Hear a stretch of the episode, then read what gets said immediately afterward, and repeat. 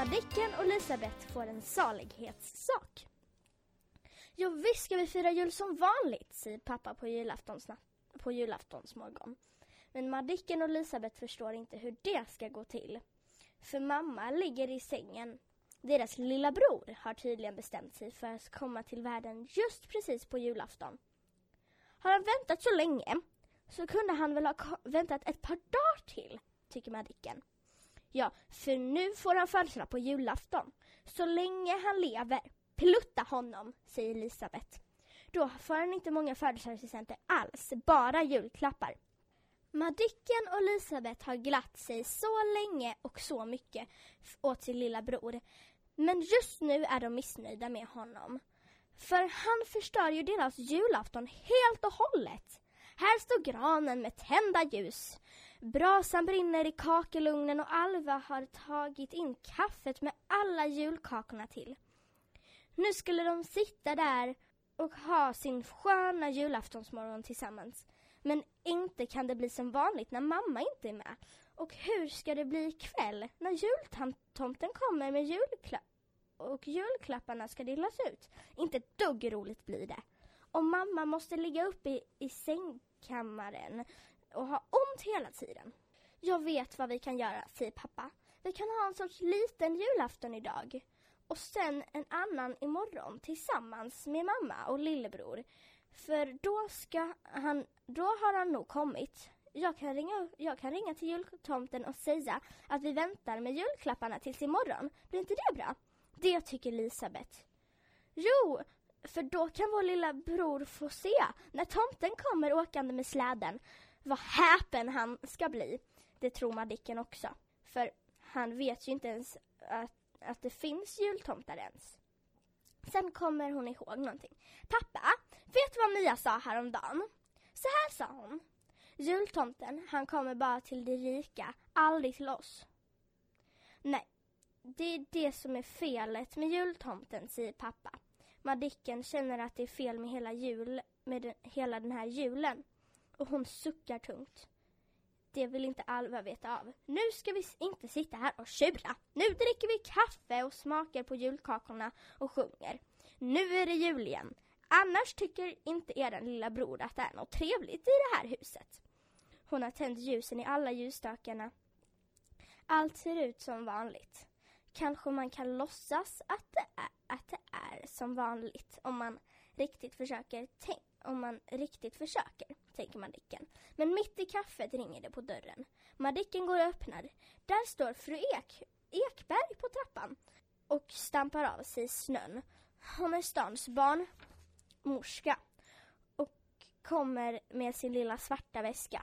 När det ska bli barn någonstans, antingen är det julafton eller midsommardag. Jaså, det är dags nu, säger hon. Storken och jultomten på samma dag. Det är väl fint. Det tycker inte Madicken.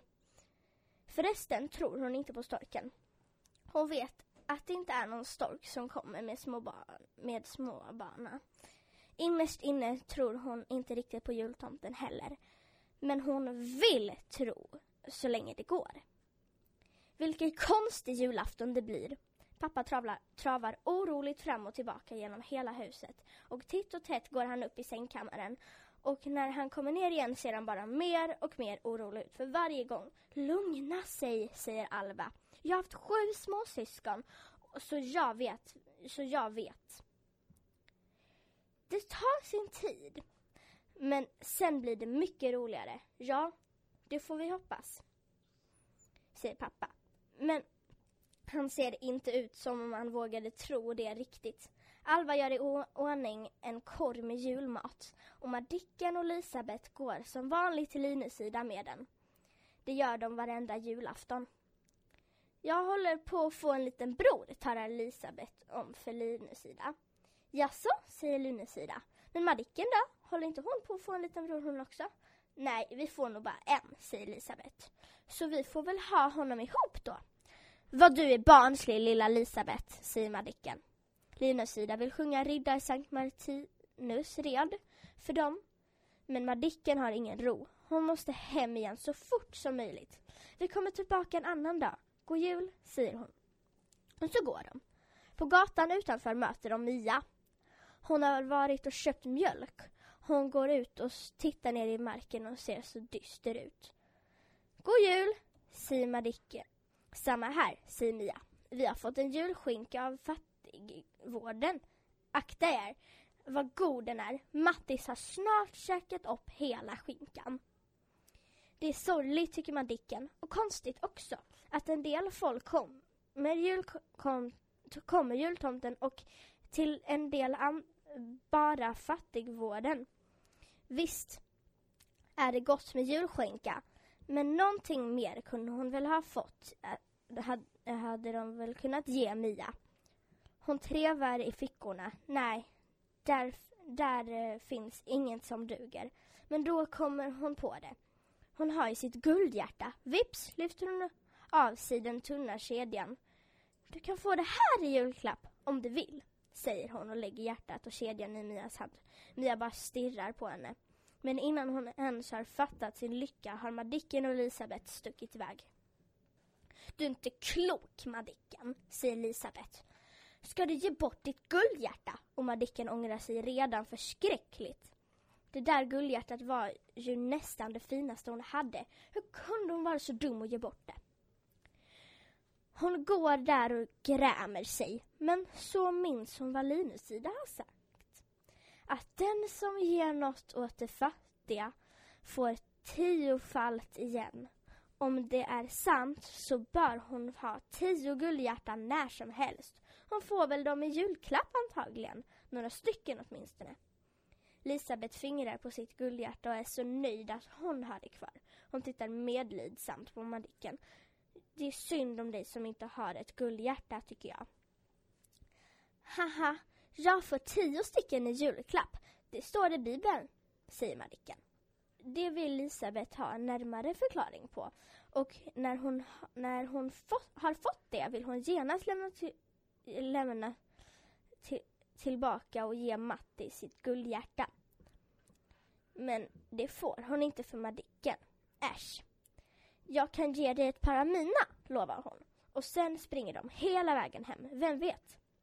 Kanske det har hänt någonting medan de varit borta. Det har inte. Fru Ekberg sitter på mammas plats vid julbordet när de ska äta, äta och doppa i grytan.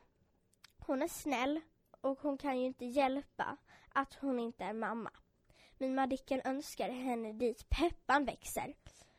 Nu ska det inte vara några barnmorskor vid bordet när det är julafton. Sen går Madicken till Lugnet och ger Abbe en julklapp eh, också. En bok som hon har hittat på vinden i en koffert full med gamla böcker. Bland rovriddare och pirater heter den. Den är nog ruskig om man, om man får tro bilden på omslaget. Den här ser bra ut, säger Abbe. Han tycker om ruskigheter i böcker. Det vet Madicken. Abbe är alldeles frisk. Nu har han ha, och nu har börjat baka igen. Det är tur, för just till jularna köper folk mycket kringlor. Farbror Nilsson har lagat till en påse full. Den ska han gå till borgmästaren med. Jo, för han betalar lite extra när det är jul. Och han bjuder på cigarr också, påstår farbror Nilsson. Men sen, kom, men sen kommer du väl hem direkt, säger tant Nilsson oroligt. Farbror Nilsson klappar henne. Väx lugn, väx trygg. Du hjärtans tröst och lilja, säger han. Och sen går han. Varenda julafton när det har blivit mörkt brukar Madicken och pappa gå sin julaftonspromenad genom stan. Det hör till, precis lika mycket som julgranen och julklapparna. I kyrkan är det julbön då. Mamma och Elisabeth och Alva brukar gå dit, men pappa går aldrig i kyrkan. Han är en sån där hedning som farbror Nilsson ungefär. Och det får han vara. För en godare, snällare hedning finns det inte på hela jorden. Det vet Madicken. Och jag som läste första delen av Lisabeth och Madicken får en salighetssak var L. Lorenz på Monvissionsskolan, klass DB.